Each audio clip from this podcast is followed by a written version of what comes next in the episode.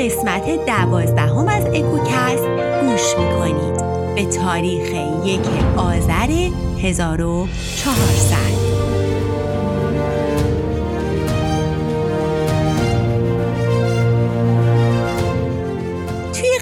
قبلی گفتیم که شاه موبد توی جنگ پدر ویس یعنی قارن رو می‌کشه و ویرو رو هم آواره بیابون ها می‌کنه و میره به التماس ویس. اما ویس قبول نمی‌کنه و در آخر تصمیم می‌گیره با فرستادن خروارها دینار و گوهر شهرو مادر ویس رو وسوسه کنه تا ویس رو بهش بده.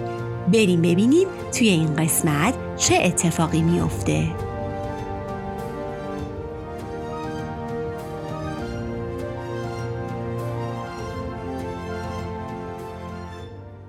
موبد اونقدر مطمئن بود که شهرو با دیدن خزینه های گوهر و گنج طاقت نمیاره و وامیده که نامه درخواستش و, و گنج ها رو همزمان میفرسته و خودش هم ره سپار میشه و حتی صبر نمی‌کنه تا ببینه جواب شهرو چیه حالا گنجا چی بودن؟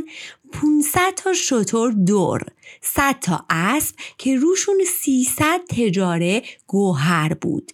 700 تا جام زرین. 20 خروار دیبای رومی. و به قول شاعر تو گفتی در جهان گوهر نمانده است که نه موبد به شهرو برفشانده است. شهرو با دیدن این همه دینار و گوهر و دیبا مثل مست ها بیهوش میشه و همونطور که شاه موبد حدس می‌زد پسر و دخترش رو اصلا یادش میره. شبونه در قلعه که ویس توی اون سکون نداشت رو باز می‌کنه و به شاه موبد اجازه میده که داخل بشه و خودش ویس رو بگیره و با خودش ببره. ای امان از شهرو. همی شد تا به پیش او شهنشاه. بلورین دست او بگرفت ناگاه. کشان از دز به لشگرگاه بردش. به نزدیکان و جانداران سپردش. نشانندش همانگه در اماری.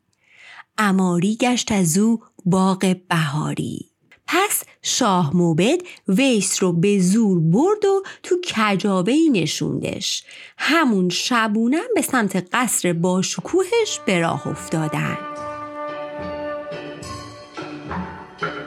با نغمه های کاروان از ره رسیده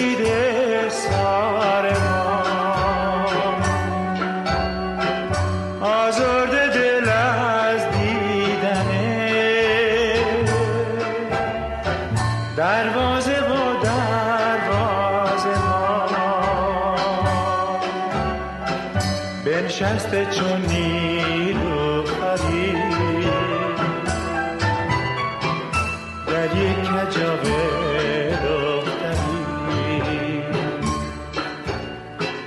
دل برده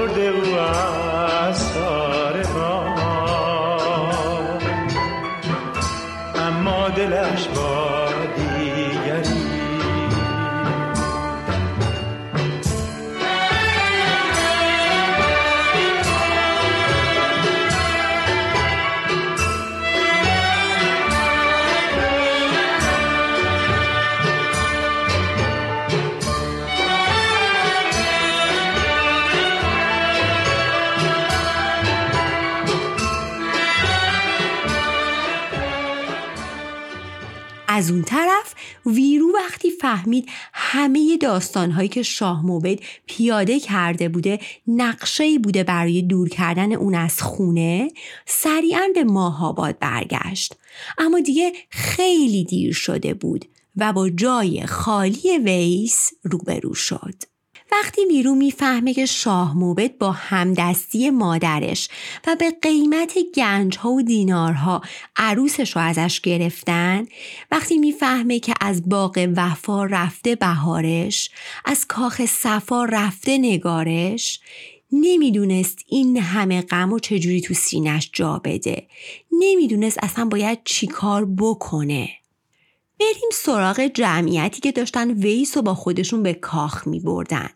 هوا روشن شد شاه موبد و اطرافیانش با هلهله و شادی کجاوه ویس ماه پیکر رو داشتن با خودشون به مرو می بردن که ناگهان بادی وزیدن گرفت و پرده کجاوه کنار رفت و باز چشم رامین به رخ همچون ماه ویس افتاد و جادوی چهره ویس جان از تن رامین بیرون کرد.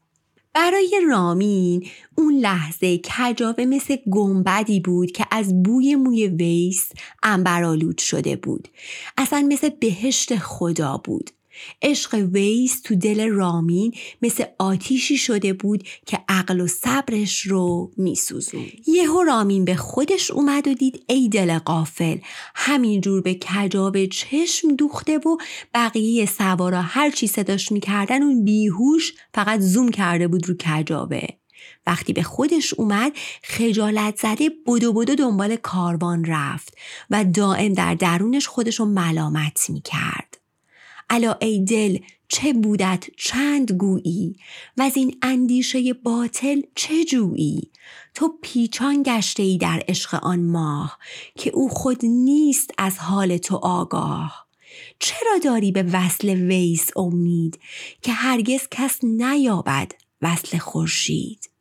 کاروان به مرو که رسید به سمت قصر رفتن و شاه موبه دستور داد تو شهر همه جا جشن و سور و سات بپا کنن و بهترین قسمت شبستان که تالاری بزرگ و باقی با صفا و ایوانی بلند داشت رو به ویس اختصاص داد و کلی خدم و حشم در اختیار ویس قرار داد که تا لب تر کنه همه چی براش مهیا باشه. اما مگه اصلا این چیزا برای ویس اهمیت داشت؟ نه نداشت. ویس به محض پا گذاشتن به داخل شبستان شروع کرد به شیون و زاری نه با کسی حرف می‌زد نه چیزی می‌خورد هرچی اهالی شبستان باهاش حرف می‌زدن انگار نه انگار ویس روز به روز لاغرتر می‌شد و رنگش زردتر و رنجورتر چنین بود او چه در مرو و چه در راه. از او خرم نشد روزی شهنشاه. چو باقی بود روی ویس خرم ولیکن باغ را در بسته محکم. به دایه که توی خوزان بود بعد از چند روز خبر ویس رسید و از غم ناراحتی ویس جهان پیش چشمش تاریک شد. به قول شاعر به گریه دشت ها رو کرد جیهون به موی کوه ها رو کرد هامون. بعد از چند روز غم و ناراحتی دایه طاقت نیاورد و تصمیم گرفت بار و بندیلش رو جمع کنه و بره مرو پیش ویس. به مرو که رسید رفت به شبستان و دید ای داده بیداد ویس زرد رنگ و رنجور و لاغر توی بستر بیماری افتاده. باورش نمی‌شد این همون ویس ماهرو و شادیه که یه شهر دستش آسی بودن. ویس که دایه رو دید حالش از این رو به اون رو شد. ساعتها تو بغل هم گریه کردن و دایه سعی کرد ویس رو آروم کنه.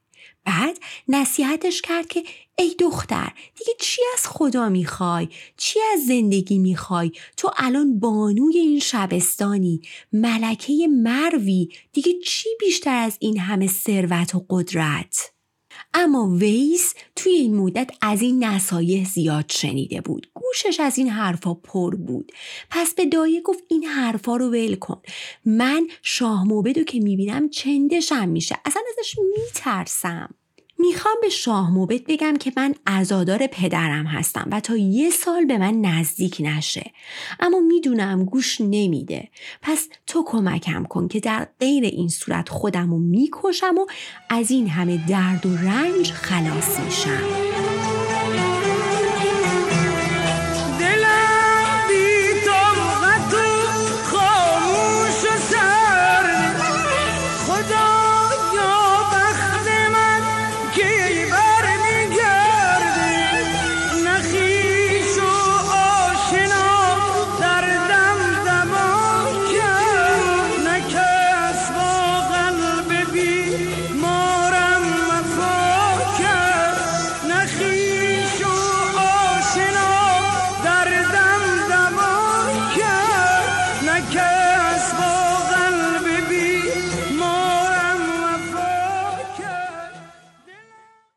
دایه که دید ویس خیلی مصممه و حرف به گوشش نمیره و از اون ورم یه سری تلسم و جادو بلد بود بهش گفت باشه علا رقم میل باطنیم مجبورم از تلسم استفاده کنم و افسون مردانگی شاه موبد رو به روی تو ببندم.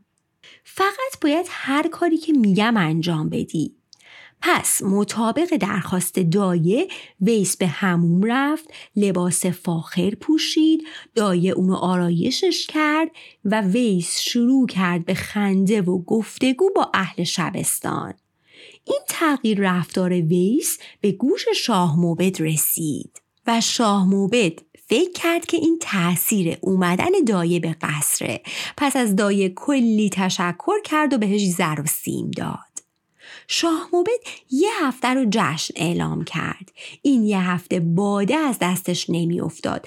به اندازه یک سال می خورد. چوگان بازی کرد به شکار رفت و اونقدر شکار کرد که تو دشت دیگه جانوری باقی نمونده بود و دائما زر و سیم به همه بزل و بخشش می‌کرد. چنین خورد و چنین کرد و چنین داد که او بودی همیشه راد و دلشاد.